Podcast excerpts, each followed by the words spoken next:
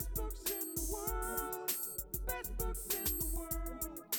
Yo, yo, yo, yo, yeah, yeah, mother, mother, mother,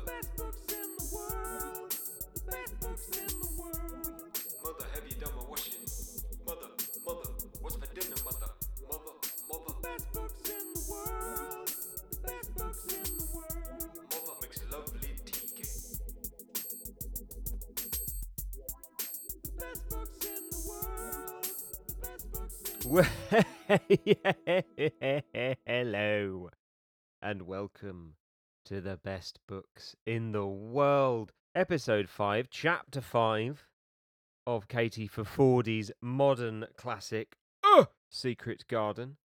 I've been thinking a lot since the last episode about um this uh this Lucian fellow. And as it turns out, after the fact, I told myself, if you listen to the last episode, I was telling myself, but I wasn't listening, that Lucian is gay. And I think that's partly because he sounds like Craig Revel Horwood, and partly because he's actually shown no interest in Philly whatsoever. And yet, it feels to me like this is still going to be the direction they're going because there was no inf- no actual story development at all with that.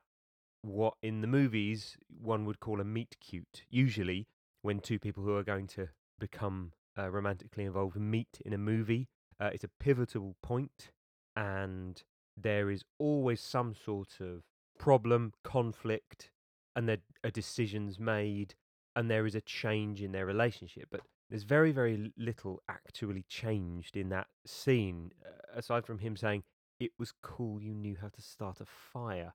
So the the book so far isn't kind of screaming understated realism to me. And if it was, I would probably think that would that means a lot. But I it doesn't feel like it does in this in this book tonally. It barely even reads as as any kind of change in the relationship at all. And also, he's called Lucian. I mean, I mean, if that isn't the name of a wedding planner, I don't know what is. And I wonder about how ridiculously posh he is. And if he's not, as as I assume, if he's not gay, then I'm surprised he didn't snigger when Philly introduced herself as Philly, because I had I would assume that he's already referred to her as a Philly. Lovely Philly. Um, it's a dream for him. I, his eyes would light up for that. He would think he would think it would be the funniest uh, funniest joke in the world if he actually had any level of attraction to her at all. So, what what is he, and why should I care about him? Because he's really very, very, very dull right now. Anyway, let's move on. Chapter five. Uh, we're focusing back on Lorna now because she's going to the party. So, on with the show. Uh, Secret Garden, Chapter 5. Lorna dressed carefully for the dinner party, because normally she dresses very carelessly. Her pride was at stake. She was never going to be able to compete with a beautiful woman in her mid 30s, but she didn't want to look like a hag. Okay, we're focalizing on her. She believes she can't compete with Kirsty. Who knows? I assume that she can, otherwise, I don't really know what the point or direction of this story is. But uh, this is just how she feels at the moment, so fair enough. She'd given her naturally red hair a bit of help because the box assured her she was worth it. Oh, really? I wonder what brand you're using there. The little little reference there to the to the real world, which this is not. And it had come out a pleasingly rich dark colour. Wait a second. This is product placement. You may as well be saying it. Katie for 40, sponsored by L'Oreal. She's worth it. Then she had manipulated her curls with tongs until they had looked deliberate and not just there by chance. Well, tell us what brand the tongs were then. Come on. GHD, the proud sponsor of Katie for 40 books. She decided she would wear her favourite outfit. Never in fashion, but never quite out of it either. It was a black fitted jacket with a high collar and a peplum. Oh my god, I hate. Right, okay, so for some stupid reason, I ended up watching too much of The Great British Sewing Bee. And in that show, I learned a lot of sewing words. And my least favourite, and the one that I hate the most, is peplum. It is it it makes me it makes me feel like I want to retch.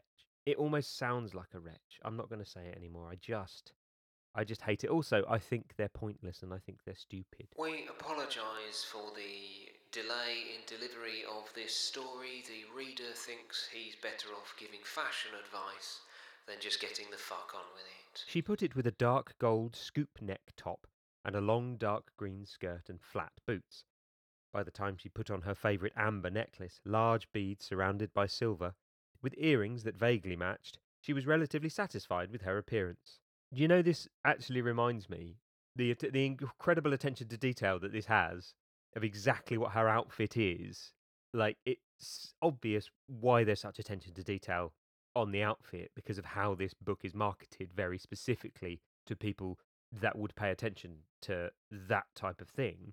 But what it actually reminds me of is Warhammer novels because in a Warhammer novel, don't know if you've ever read one, but I have, there is an incredible preoccupation to describe in detail the colouring and contours and styling of all of the armour and armoury that all of uh, the characters have, just in case it has to be described in such perfect detail, just in case you ever wanted to paint one.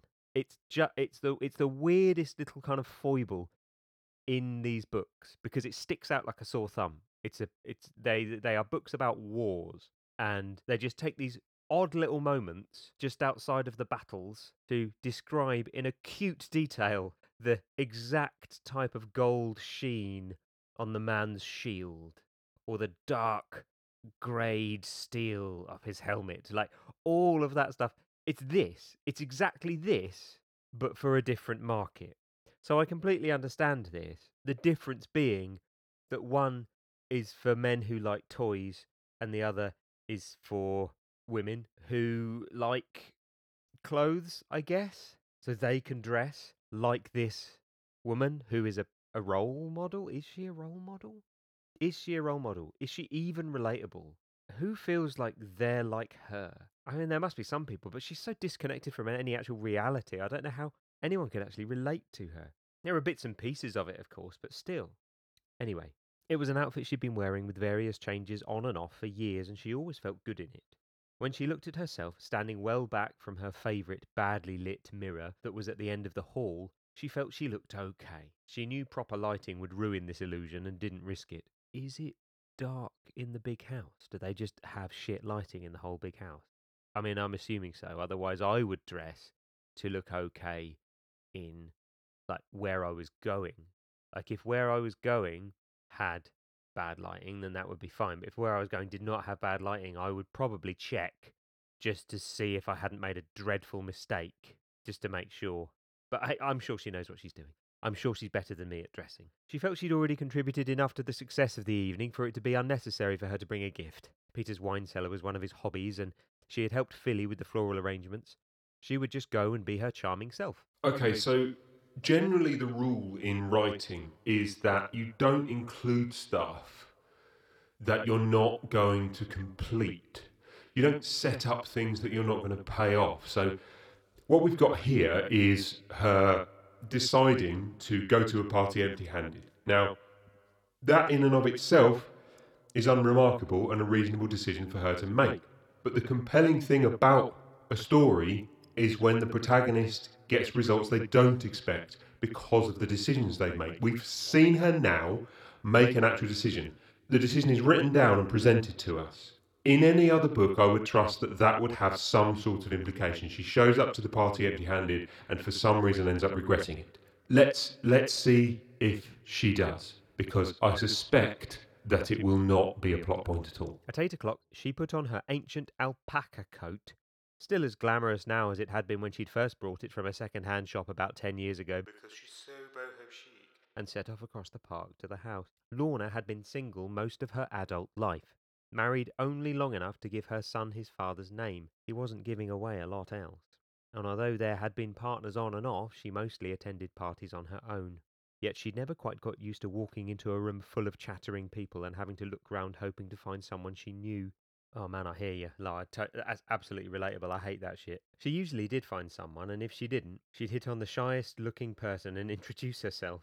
It was always fine after the first 10 minutes or so. Yeah, you see, I can't do that. I think that's a coping strategy that, that women have developed because they're more resilient than men. Because I just wouldn't do it. I would look at that room of people and just, I wouldn't go in it. I just wouldn't go in it. I'm not there. I'm sorry, I'm not going. Why?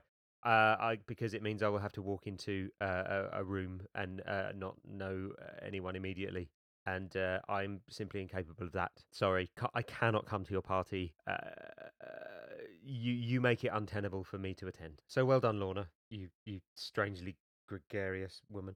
This time was different. This time she was going to meet the woman who had stolen her man, Has she though? even if the man in question had never seen her as more than a friend and confidant. She has?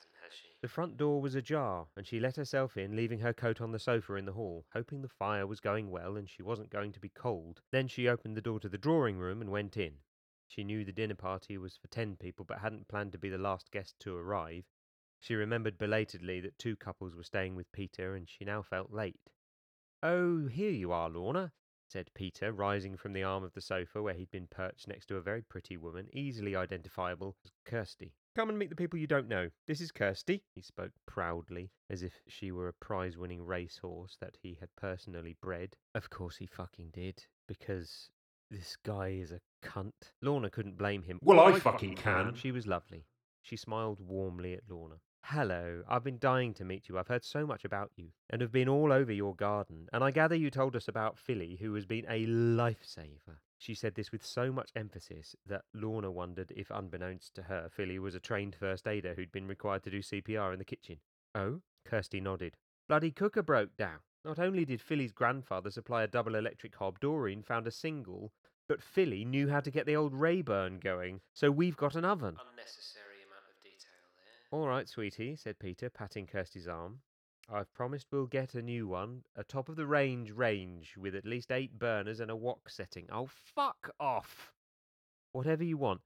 Fuck off!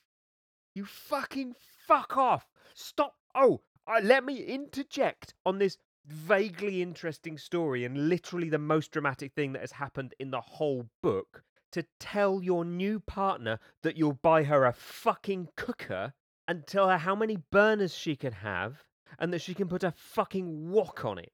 Fuck off, you fucking fuck. I hate you so much. Peter, you are the pond scum. You are the worst. How could anybody be attracted to this fuck? Peter is a cunt, Peter is a cunt, Peter is a cunt, Peter is a cunt. Lorna had to laugh. Really, really. Peter's notorious meanness was going to be seriously challenged. She would probably have to put up with the idiosyncratic central heating, the lack of insulation, or any modern convenience. If a broken cooker was pushing things too far, she'd probably have only asked for a simple four burner budget model. Well, I'm very pleased about both those things. First, that Philly is such a star, although I did know that. And second, that this house is going to get a few mod cons. And your garden, went on Kirsty. It's going to be fabulous. Well, technically, it's Peter's garden. Oh, I know that. But much to my disappointment, he doesn't seem very interested in it, said Kirsty, taking Lorna's hand and squeezing it. You see, that's the direction I'd go. That that's what I'd do in this. That's what should happen. Those two should get together. Lorna and Kirsty, they should get together, fuck Peter off, let him die alone. Let him have an accident. Let him have an accident because he refuses to uh, make the electric safe in his house. And he electrocutes himself and uh, there's no staff there because they've all left him because he doesn't pay them enough, and he just rots there in the big house like forever, and nobody finds him because nobody cares about him. That's that's what I want to see, and I want um, Lorna and Kirsty to just like they can live happily ever after. I don't care. I mean, Kirsty's a dial tone anyway, so whatever. But that's not what we're gonna get, is it? That's not what we're gonna get. Peter leant over and kissed Lorna's cheek. The whiff of Acqua di Parma that always worked for her added piquancy to the exchange. Hello, Peter. Anthea, Peter's mother, crossed the room towards the group in the middle. You look delightful, dear, she said, kissing Lorna. Do you know Bob? He's the mayor. I expect you recognise him because he's in every single issue of the local paper. It's not quite true, Anthea, said Bob, who obviously didn't know Anthea well enough to be completely relaxed in her company. But I am the mayor. He looked like a mayor, Lorna thought. Shaking his hand and smiling. I have met a few mayors, and literally none of them look like mayors. I think a mayor is an ordinary person in a hat. That is what a mayor is. Is an incredible. It, I think to be mayor, you have to be voted the the town's least remarkable person, and then you can be the mayor, and they'll give you a, a hat and a gold chain. He looked at home in his dinner jacket, and she was a bit disappointed not to see medals on his chest. That's because he hasn't earned any, because he's absolutely normal. Kirsty put a hand on her arm. If you'll excuse us, Anthea, Bob, there are a couple of artists I'd like Lorna to meet. Wondering why, Lorna followed her to where two couples were sitting round a table chatting. A man, separate from the group, was inspecting the paintings. Lorna hoped the one he was looking at gained his approval, as it was one she had persuaded Peter to buy when they'd been to an exhibition together. This is Jamie, married to my old friend Nat. So they're Natalie and Jamie Chambers. Rosalind and Christopher Bloom. Oh, and that's Jack. She indicated the man who had moved on to the next painting. Also one Lorna had endorsed. This is Lorna Buckthorn, Kirsty went on. She's restoring the garden for Peter and doing a whole lot else besides. Lorna smiled at the group, thinking that Peter must indeed have told Kirsty a lot about her, and that if she'd met Kirsty in any other circumstances, she'd have liked her instantly. It was a shame she couldn't entirely commit to liking her now. Jack, said Kirsty, come and say hello. The man obliged. And this is Jack Garnett, said Kirsty. Lorna smiled at him. He was a few years younger than her, but seemed pleasant. He looked at her and frowned a little. Sorry, he said. Kirsty, who's this? Not paying attention, Jack. This is Lorna Buckthorn. Oh, he said, you must think me very rude. I thought I recognized you. He took her hand and squeezed it. Hello, said Lorna, suddenly feeling scrutinized. At that moment, Philly came up with a tray of champagne. Oh, Philly, said Lorna, how lovely, just what I need. How's it all going? I gather you've averted catastrophe downstairs. Philly, who did look slightly strained, smiled. Well, the cooker breaking down was a bit of a disaster. Jack took a glass of champagne too. I've got another glass somewhere, he said. Oh, it's okay, said Philly. We've got plenty of glasses. I'll be round with the bottle to top you up. Now I'm sure everyone's got something to drink out of. Utterly fucking extraneous detail. None of this matters. What does that do? What does what does that do? Philly is narrating the mechanics of being a waitress. What is that? Does that mean oh well, like she knows how to be a waitress? That makes her really cool. Like who cares? I don't give a fuck whether she's a good waitress or not. Is she a good person? Like I did, I said the thing about the superpowers, but seriously, this is not the time for her to have some sort of fucking amazing talent for being a fucking waitress. I mean, like that, that is not a character point. That is not a plot point. Just, just get on with the, get on with the narrative. What is the narrative? I don't care about how many champagne glasses they have, or if she even knows how many there are. It's not important. Philly's here under false pretenses, said Lorna. She's acting as a waitress, but really she's a wonderful plants woman. Nobody uses that word. Nobody uses that word. We, I, I did. I know we did the fact checking a couple of episodes ago, but I maintain no fucker uses that word. She raises plants for the garden here. Whatever she does as a day job, she's been an absolute star for us, said Kirsty. If she's as good at raising plants, she must be brilliant. I'll go and get some more canapes. I'm not quite sure when they'll be serving dinner, said Philly after a quick glance at her watch. Well, the canapes are fabulous, said Natalie. I'm afraid we scarfed down the first lot in record time. Scarfed down? Is that a word? Is scarfed down a phrase that is actually valid and used by anybody? Is it though? Is it? Is it? I don't think it is. Let us Scarf do the googling down. to see if it's in the dictionary. Is it scar? It's uh, it's US. It's UF. We we don't say it. It's a US idiom. You see, we would say scoff. We would say scarf. They say scarf. Uh, both mean the same thing. Uh, uh I, I'm bored. I'm bored. Anyway, so this fellow, he's called Jack. So I mean, at least he's not Peter. So he's got that going for him. Uh, I'm assuming now that that's what's going to happen. Um, Kirsty and Peter are going to be a lovely couple. Lorna's going to uh, end up with Jack. And that was, again, another entirely unremarkable meet cute. They're just, uh, hello, sorry, uh, I wasn't listening. What's your name? Got it, cool.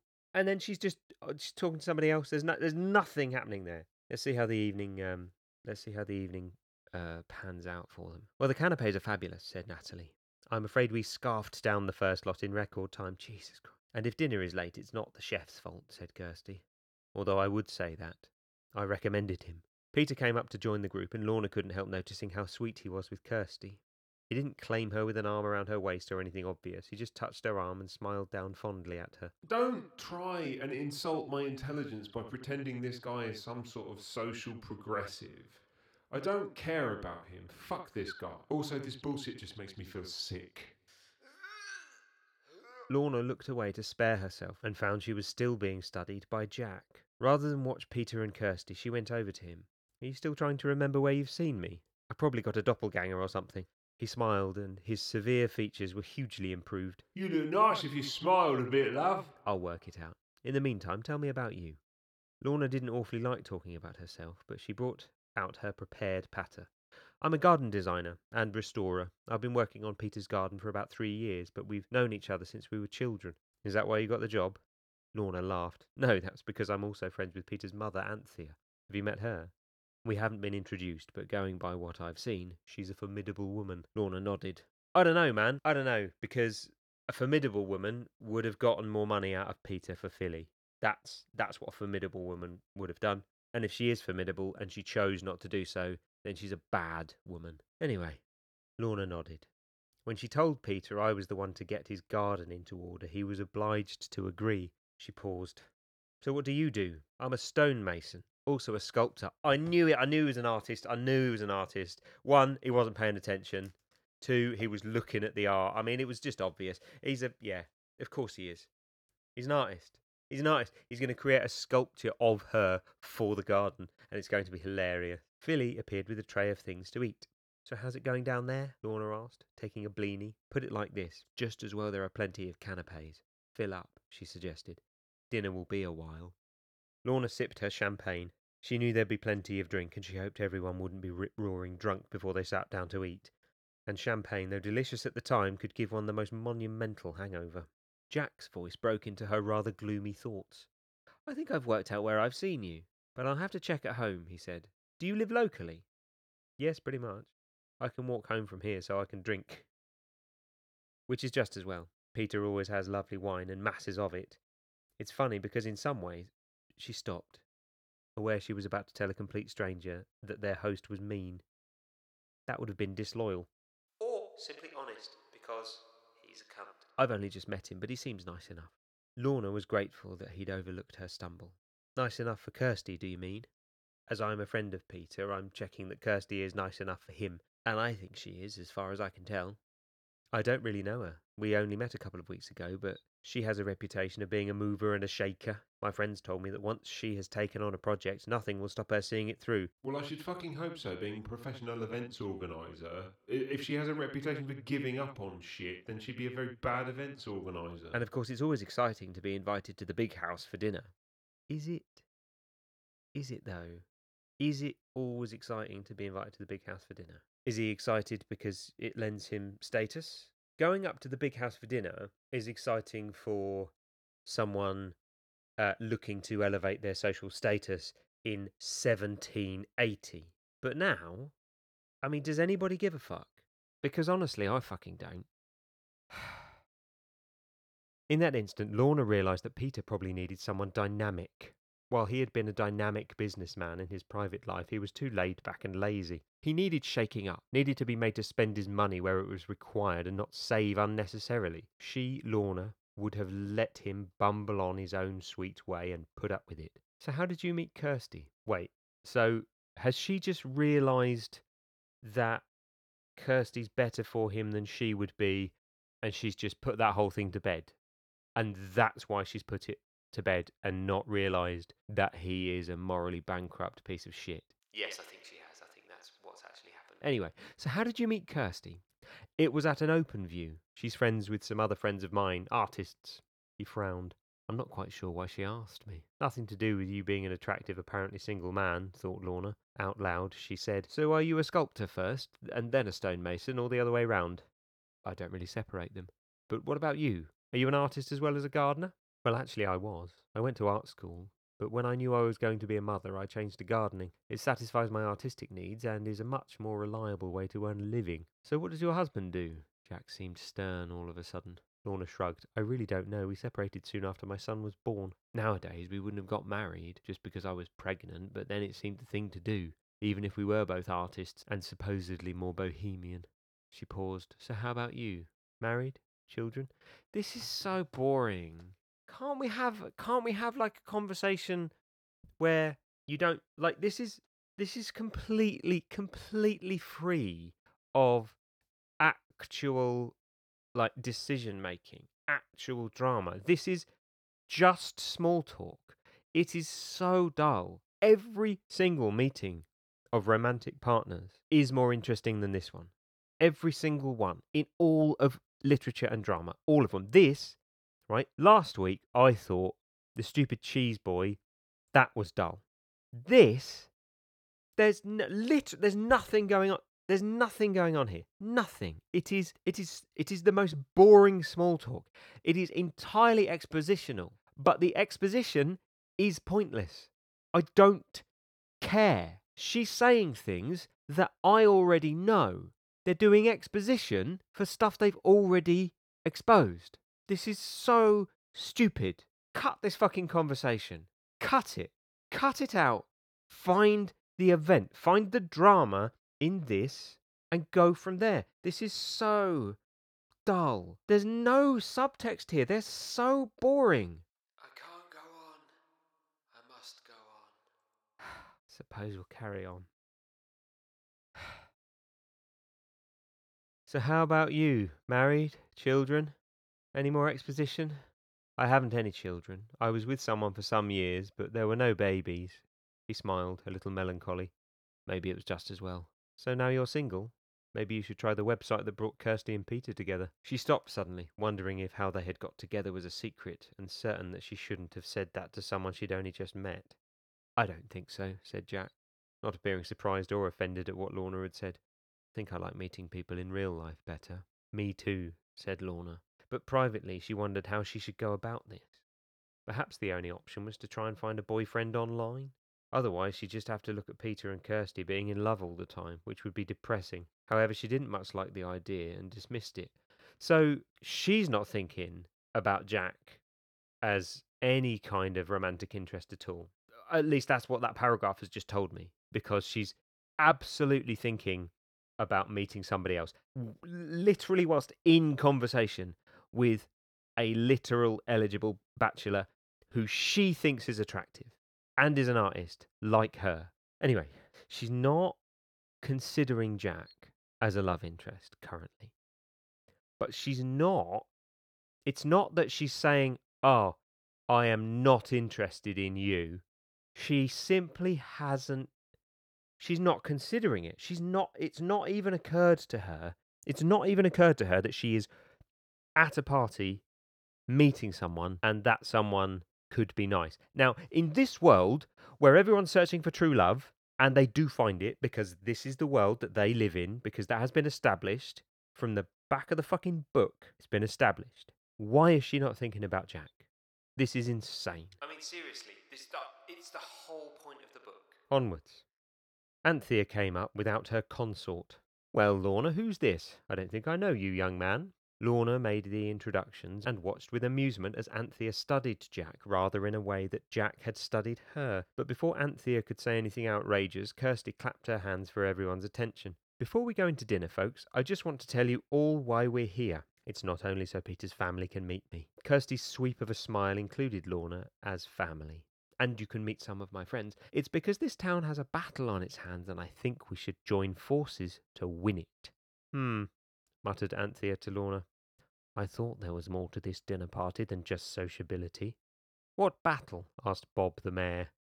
I feel like Bob would probably be clued up on this. I feel like I feel like if it's an actual battle in the town, the mayor might know about it.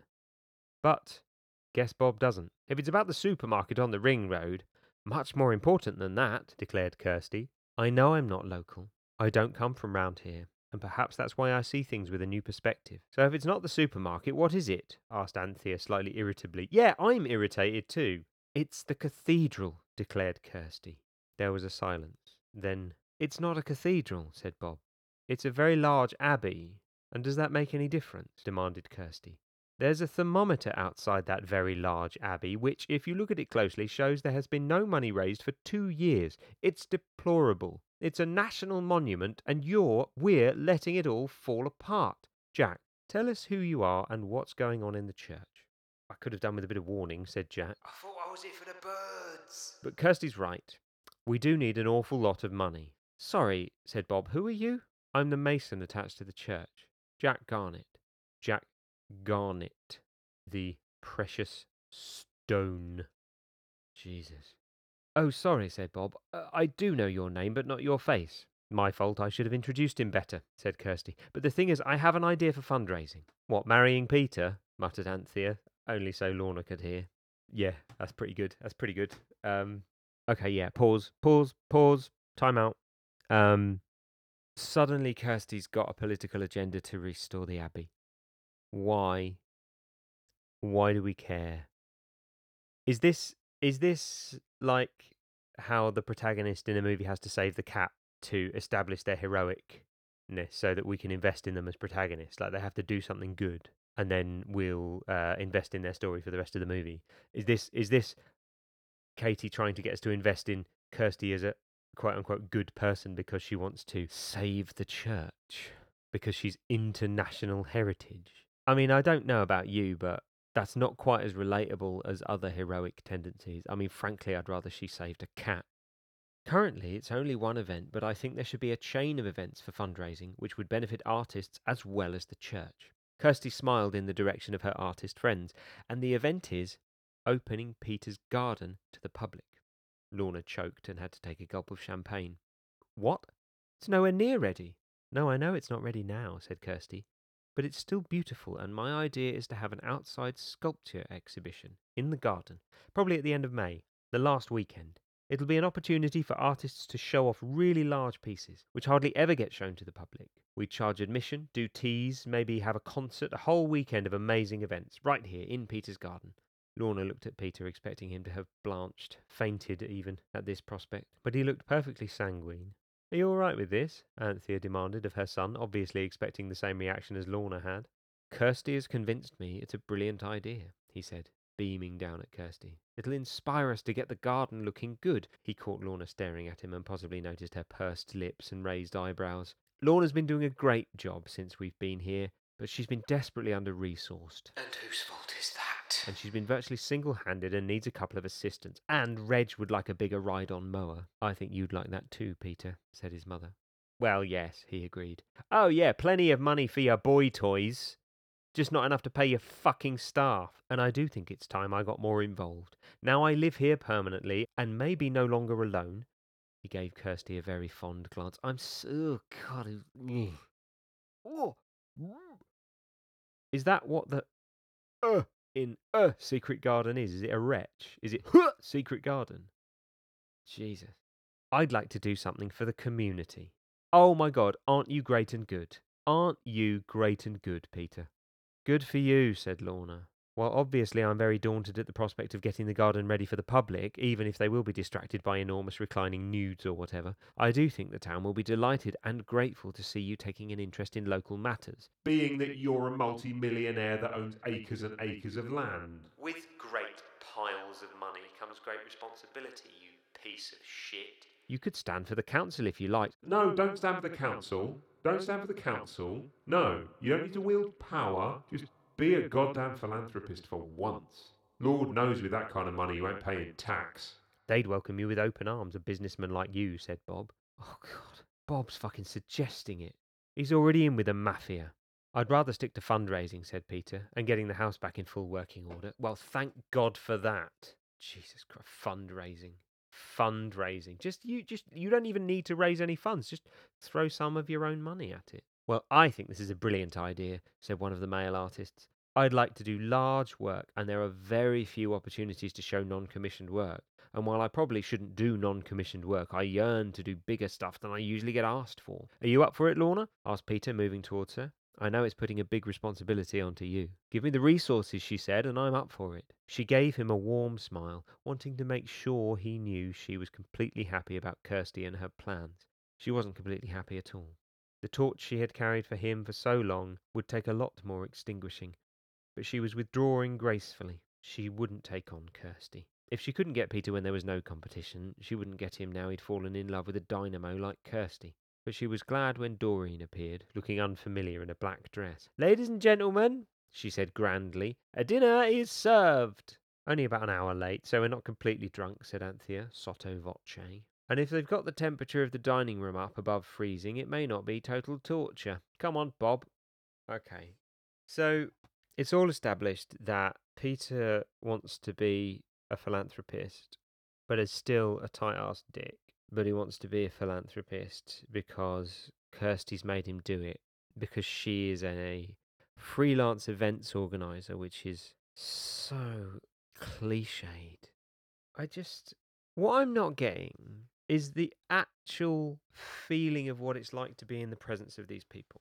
When I read a book and I am told a story that's got people in it, the good books, which I tend to try to stick to, they make you feel like you're in the room with these people, like really in the room. And you know what it's like to stand next to them. But these people are so broadly drawn. They say Kirsty is a dynamo, but what makes her a dynamo? What's it actually like to be in the room with her? Like it, there's such she's she's drawing characters with a sharpie. No one's defined. Everyone's more or less the same. They're trying to make Anthea some sort of some sort of incredibly knowing, dry presence, but I don't think I don't think Katie for Fordy's got the got the wit to execute a character like that. I think that's what it is. If if you've got that wit, you can put put that into a character. But if you haven't got it, you're only ever going to be halfway there. And even Anthea is now just a kind of weak imitation of the character that we know Katie was aiming for,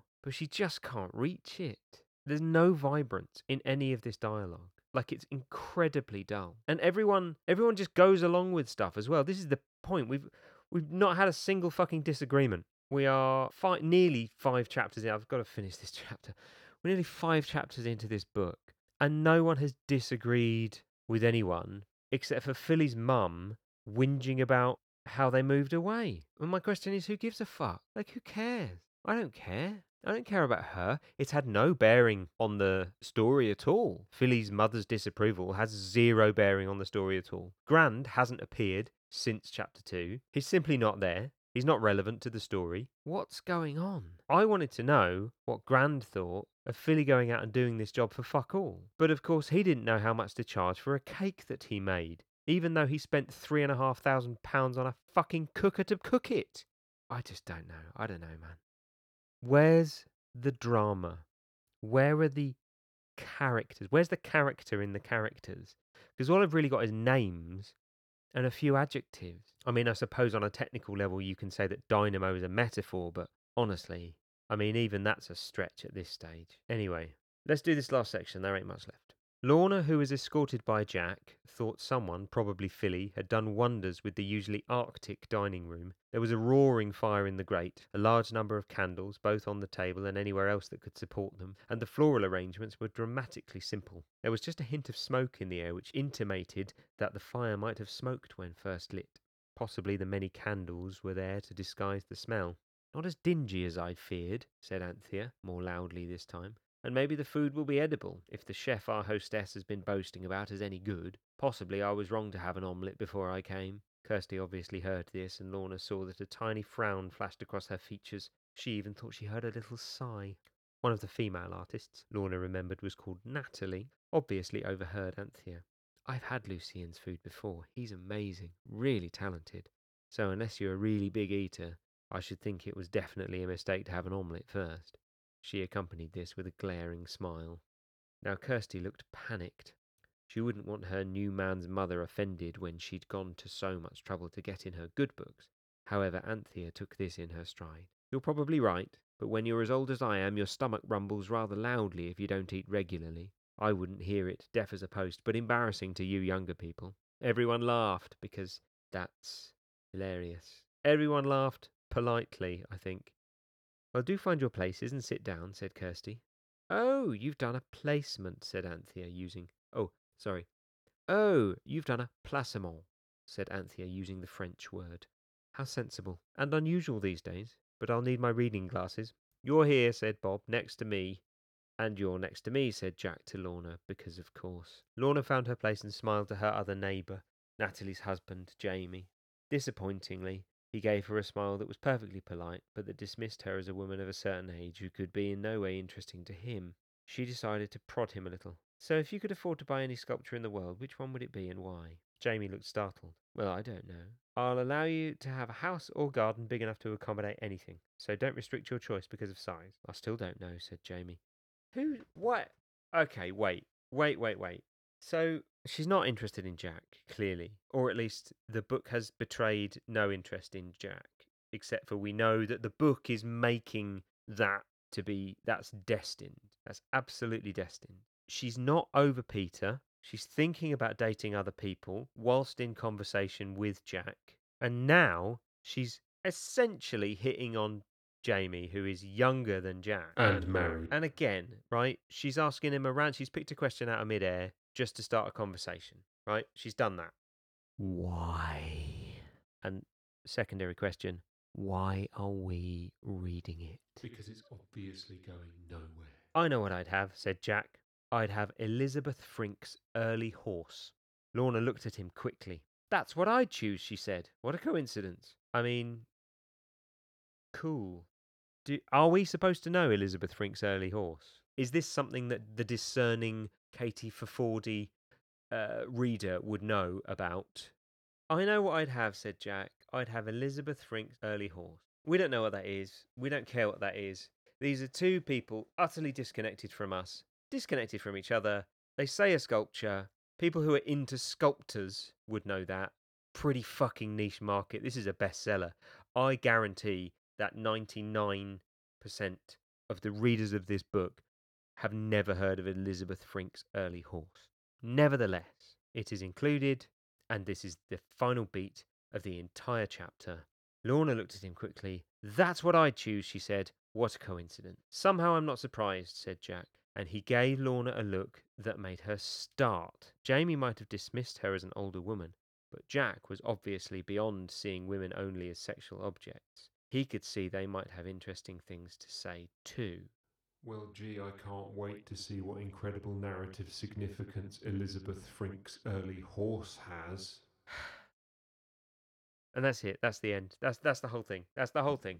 That's the whole thing. That's that's the chapter. That's the. ch- They've just sat down to dinner. They've just sat down to dinner. That was the whole thing. It was that whole chapter was pre-dinner drinks, and it was full of some of the dullest conversation I've ever heard, and it was full of precisely zero drama. I, suppose the intention is for us to invest in the interior life of Lorna, and and the experience of being at that party and dealing with the social machinations of small dinner parties where you don't know everyone and thinking about how to get over a man, how to attract another man, who is eligible, who is interesting. And I suppose that there is the the most basic of attempts to sketch out what it's like for a woman in that position. But there was nothing interesting in it. There were no stakes. There was no risk in anything that anybody said or did. There wasn't a single moment of genuine awkwardness. Essentially, she went to a party, met a couple of people, and everything was fine. And now she's considering her romantic options while she accepts the fact that the person she's been obsessed with for 40 years uh, has a partner. This is so stupid and so boring. And I know that this will emotionally resonate for some people. I know it will. There's no way that this book could sell that many copies if this did not resonate at all. But is that really enough? Because once again, like this podcast is going on and I'm trying to keep them to under an hour because it's necessary, but nothing is happening in these chapters. There is the tiniest moments of possible, possible, actual feelings to be actually felt. But no one's actually feeling or doing anything. They're just there. They're just there. She seems to be scared to actually engage in the emotional life of her protagonists. Why does she speak so casually about how how she's hurt. Why is it so small? Why can't it be heavier? Why can't she be dealing with something that feels heavy? Why can't she why can't she feel things that are more than this juvenile feelings? It's all so juvenile. Like I've got a million problems with the Twilight series, and it's wrong on so many levels. Like as a pure concept, it is fundamentally flawed. But I will say this for it at least its protagonist feels things deeply. No one in this book so far has felt something actually deeply. It seems like the author is scared to actually engage in the real inner lives of her characters. She just she just gives them these really kind of vague sadnesses and then a little bit of potential and then another vague sadness. There's nothing real there because real things are much bigger than that. That's why I can't invest in it. There's no peril, there's no risk, there's no emotional risk. No one's taking any emotional risk. Everything is actually fine. She went to the party and she was a bit worried about turning up, but prior to that, we were told that she just does this and she deals with it and then everything's fine. And she went to it and everything was fine.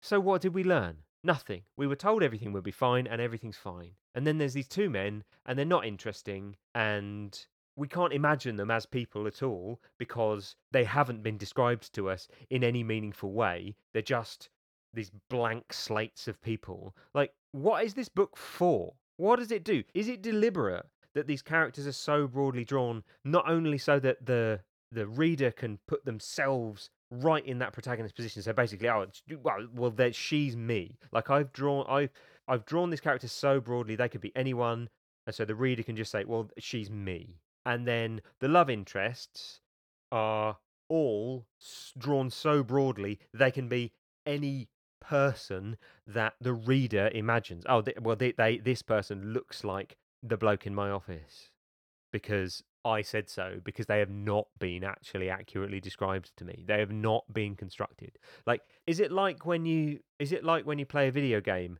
and you just have this super generic character and frequently like there'll be a silent protagonist because it's more like it's you because if you give them a voice then it's not your voice so by taking away their voice you personally as the player get to inhabit that player is it like that because it's getting to a point now where these characters are so weakly realized that it feels like it's deliberate and you couple that with the absolute lack of actual risk in the story story quote unquote because honestly there, there's just nothing going on in this book and all you've got is a set of blank slates bumbling around each other boring me and it seems like they're just existing to bore me and i spend half my time wondering why i'm reading it whilst i'm reading it but i know why i'm reading it i'm reading it out loud for you michael I just had a new thought. Is this like um like that like slow TV, like really low intensity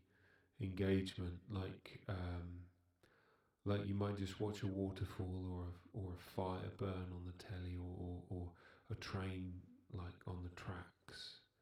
You just watch a train journey, like the slow TV, like really meditative, low intensity stuff. Is this the like slow fiction when nothing's too intense and nothing really happens and everything's kind of fine?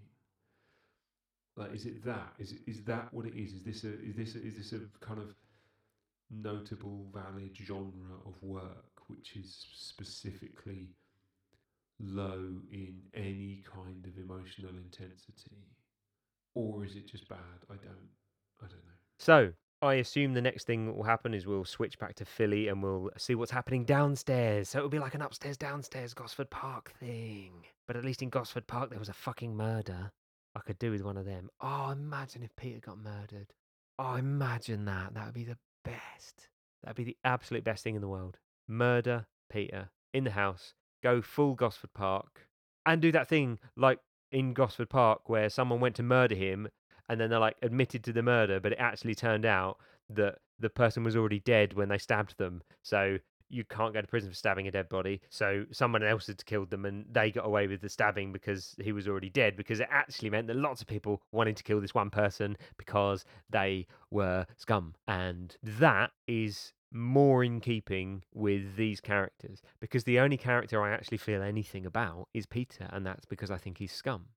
And that's it. That's all I got. It's my one piece of real feeling about the whole book is that this guy is scum. And I think that Katie Forfordy wrote a piece of shit into her book by accident because I don't think she knows he's scum. And I think everything's going to turn out fine for him. Do you know why? Because five chapters in, it started with everything being fine and it's still fine, right? We are past Act One, right? Something should have happened by now. And an event with some sculptures is not drama. So let's hope for some drama in the next episode. Philly's going to have some, I mean, hopefully meaningful interactions with Cheese Boy, but let's be honest. I mean, at least Will Humphrey was funny. Yeah, yeah, cool. No worries. Yeah, cool. Say again. Join me next time on the best books in the world for chapter six of Ugh!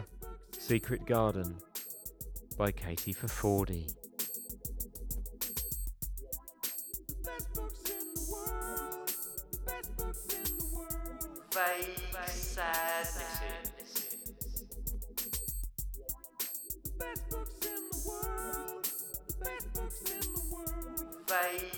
Vague sadnesses. The best books in the world. The best books in the world. And then another vague sadness. The best books in the world. The best books in the world. And then another vague sadness.